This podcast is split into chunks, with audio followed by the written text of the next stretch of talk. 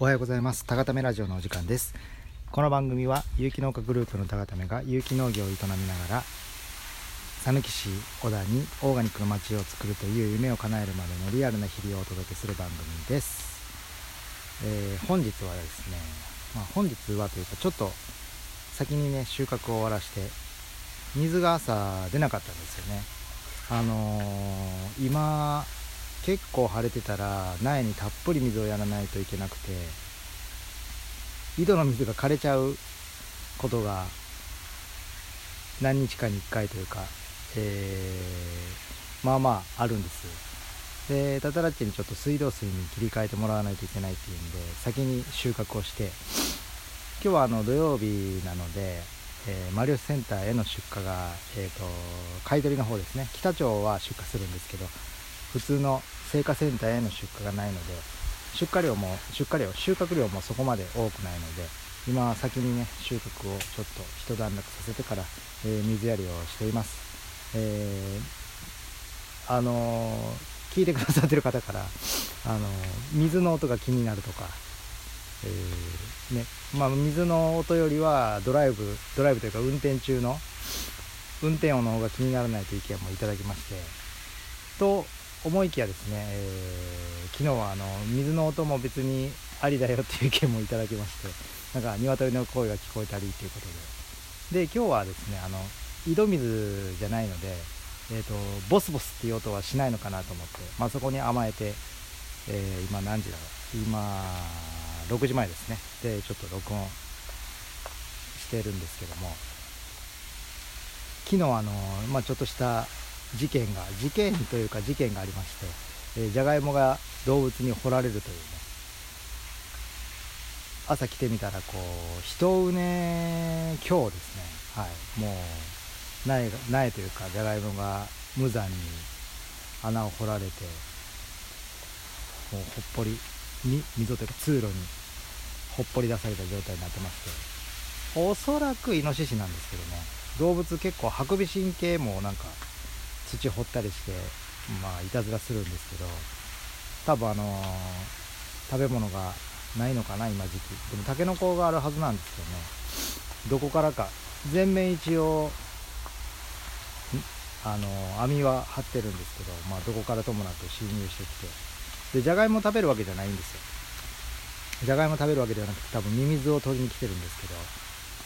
どはい掘り上げてて。まあ、ダタラッチに一応どっから侵入したか侵入経路を見てっていうのと、まあ、今日はね今日も遠目から見たらね入ってるような気もするんですけどこれあの動物の習性で1回入ったらもう毎日入るんですよね。はい。あの隣の畑のじゃがいも育ててるところもあのー、おととい3日前ぐらいからちょろっと入り始めて、あの、1日1日掘り上げてる範囲が広がってますね。はい。まあ、最終全部行くとこまで行っちゃう可能性があるんで何かしら対処しないといけないんですけどこれがさつまいもとかになったらもう多分一晩で全部行かれますね。はい。じゃがいも食べるわけではないので、はい、里芋とかも結構一晩で行かれますね。まあじゃがいもなのでそこまで全部は行かれてないですけどまずね動物を特定しないとイノシシだったらイノシシに対応した対策を練らないといけないですし、まあ、ハクビシンとかそういうもうちょっとちっちゃい系だったら、えー、それはそれでまた別の対策、まあ、対策って言ってもハクビシンとかの場合はね結構難しいんですけどイノシシはそれなりの対処はできると思うんですけど、まあ、その辺りもあのタタラッチにお任せしてるんで、はい、なんとか動物の知恵に負けない人間の知恵で、はい、じゃがいもを守ってほしいと思ってます。はい、それとですね昨日はあのふるさと納税の打ち合わせに行ってまいりました、えー、今ねまだハーブエリブルフラワーセットの返礼品のページがねまだできてないんですけど新たにあのじゃがいも6月頭ぐらいには取れるはずなんですけどまあ動物に全部やられなかったらの話ですけどね。はい、えー、そのじゃがいも北あかりという品種一番多く育ててまして北あかり以外にもえー、多分シャドウクイーンとかノーザンルビーとかデストロイヤーとか、まあ、45種類育ててるんですけども北あかりが一番メインでたくさん育ててて味もあの万人受けするようないい味なので、はい、北あかりを、えーと、3.5キロを5000円と、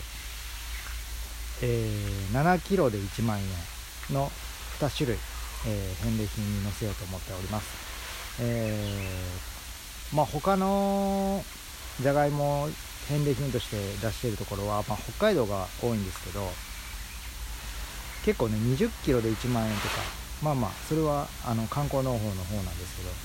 大容量が売れてるらしくて讃岐、市自体も今なんか単価の安い5000円クラスの安い返礼品が結構出てるらしくてもうちょっと単価を上げたいそうなんですね。なのであのじゃがいももねちょっとうちとしての大容量の1万円にちょっとチャレンジしてみようと思って、えー、最初ね5000円で行くつもりだったんですけども打ち合わせの中で1万円の方も載せるように載せようと、えー、思って、はい、両方載せることにしました。はいまあまあ讃岐市のあの返礼品の売り上げもねまだまだえ、ー、とまあ、これ多分言ってもいいと思うんですけど一応3000万ぐらいは超えていきたいというまあ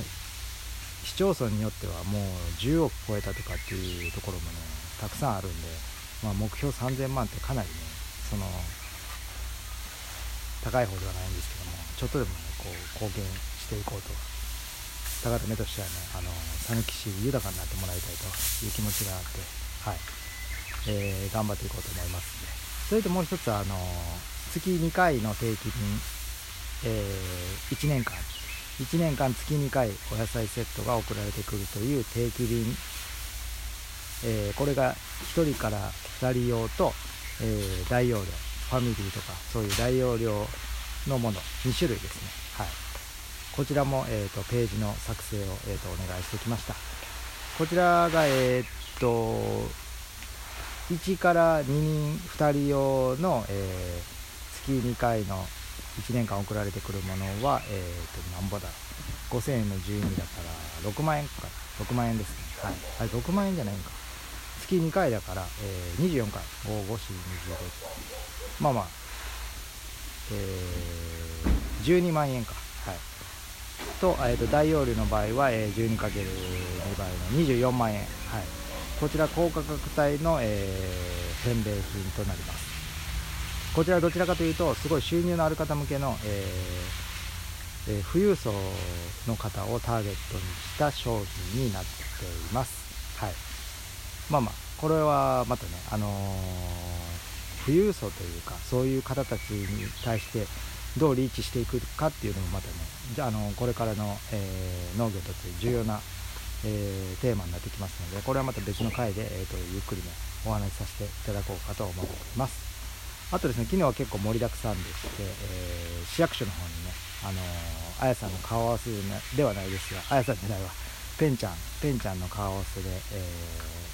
え、紹介してきました。はい。で、年度が変わって、あの新規就農者の補助金の概要もうっすらと出来上がってきたようなので、まだまだ現場の方はね、把握してないことも多いみたいなんですけど、一応補助金の説明も受けてきまして、はい。あのー、僕とかタタラッチが今まで受けてきたのは、まあ、1年間で1人150万円もらえる5年間もらえるというものだったんですけども、えー、と一応今年今年度は、えー、150万もらえるのは3年間ということになってました。ね、はい、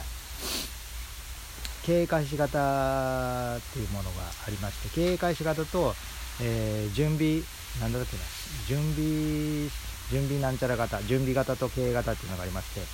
経営型っていうのはもうあの今からすぐ農業始めますみたいな。だからその農業始めて最初の方は収入が安定しないと思うので、えー、補助しますっていうのが150万かける、えー、3年間。まあこれざっくり言いますけど。で準備型っていうのは収納する前に研修ですね。はい。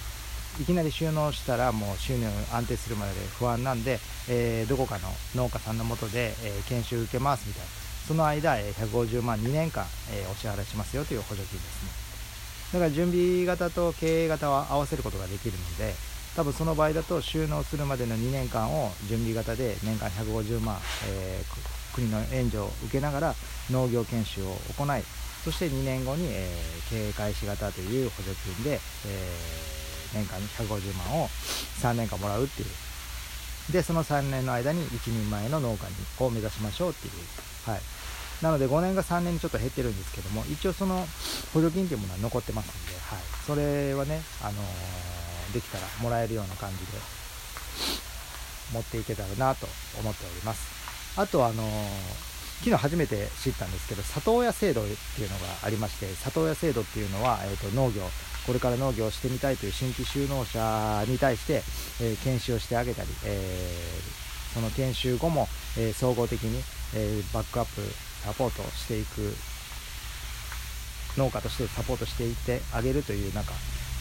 里親登録みたいなのがありましてそこに登録すると、えー例えば1人研修生を受け入れることで月5万円補助金が出たりとかなんかそういうのがあるらしくてまさにね高ためがやろうとしてることとマッチしてるので、えー、なんか去年もあったのかな？でも僕の中では初めて見たんですけど、まあ、そこまであの補助金の制度ね、えー、と詳しく見てないので分かんないんですけど、まあ、そういう制度があったんでぜひもう僕ら里親になりたいですということにお伝えしたんで、まあ、その辺りも含めてねあのー、まあ、昨日は市の方しかいなかったので、県の方にまた相談して打ち合わせしてあの高ためとしてね、えー、ペンちゃんの収納時期や、えー、どういうふうな補助金を、えー、いただくことができて、え活用できるのかっていうのをねもう一度今度はね詳しくお話しして、まあ、その内容もねあの皆様の役に立つ情報だと思うので、え随時ねあのご報告していこうと思います。はい。そうですね、昨日はそれぐらいですかね、まあ、補助金に関しては、えーと、基本的に高ためはあの、独立を目指している方々の、ね、支援とかあの応援をしていこうとは思ってるんですけど、まあ、それもこれもあの補助金というものがどんどんどんどん、えーと、私立ぼみに、え、減っていったり、もらいにくくなったり、え、予算が取れなかったりする状況で、いよいよね、新規収納農家に飛び込む人が飛び込みにくい環境になってきてるんですね。まあ、世の中円安ですとか、まあ、そういうね食料不足もこれから来ると言われてる中ねそうやって一次産業を過ぎたよねやっぱ日本の国力も下がっていくことになって、はい、あの子供たちに、えー、やっぱりねいい未来を残してあげたいということでやっぱそこの一次産業に力を入れていかないといけないので、はい、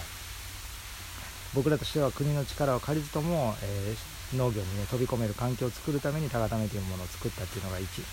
つありますので、まあその辺りね、自分たちでもしっかりと自立してね、歩いていけるような状態を維持しながら、もちろんね、国の制度にね、合致するものに関してはしっかりと補助金をいただきながら、さらにね、あのー、飛躍できるというか、はい、もっと安定感のある、その、経営がね、できていけるようになればいいと思いますので、はい、その辺りはしっかりと、あのー、補助金もね、もらえるものに関してはもらっていこうと思ってます。はい。まあそれぐらいですかね。まあ今日水やりしてまだちょっとね、半分ぐらいあるんでね、何を話そうかなって感じなんですけど、昨日はそうですね、そのふるさと納税と市役所の、えー、打ち合わせに行って、あとはね、昨日、久しぶりにあの、インスタライブしまして、ずっと週1回、あの、次の週の収穫計画も収穫予定も立てないといけないんで週1回はその畑をね一通り見見て、えー、あこれはこれぐらい育ってるねとかあこれ除草しないとダメだねとかっていうね確認をしないといけないんですけどなかなかね時間が通れなくて昨日久しぶりにインスタライブしたんですけどもまあそのアーカイブ生配信なんで,、はい、でアーカイブもちゃんと残そうかなと思ってるんですけどちょっと画像まだチェックしてないんで画像チェックしてまあいやいけいけそうだったらあそれを高ためのインスタなり Facebook グループにあげようとは思ってるんですけどなんかよくよく考えたらもう歩きながらやってても手ぶれとか結構すごいんで見たら寄っちゃう寄ってしまうっていう方も出てくるかもしれないんでそこは画像をしっかり確認してからしようかと思うんですけどなんとかね時間を取り取れないながらもまあ、週に1回おそらく金曜日とか土曜日とかになるんですけど畑のね様子今野菜がこういう風に成長してますとかなんかそういうのをね皆さんにお届けしていきたいっていうのはあるので、はい、またねこういう画像が見たいとかこういう動画見てみたいっていう、あのー、ご要望がねございましたら僕の方にメッセージいただけたらとっても助かります。あのラジオのねご要望もいっぱい結構ね皆さんくれるので、はい、とってもありがたいです。たまにあの意見を聞いてない時もあるんですけどそこは一応あの考えてますので、はい、またまたあの何でも思ったことを言ってもらえたら。より良いラジオにしていこうと思いますんで、はい、今日はねじゃあこのぐらいで、えーと、話すネタがつきましたんで終わろうと思います、えー、皆様、えー、良い一日をお過ごしください。はい。高田目の小泉でした。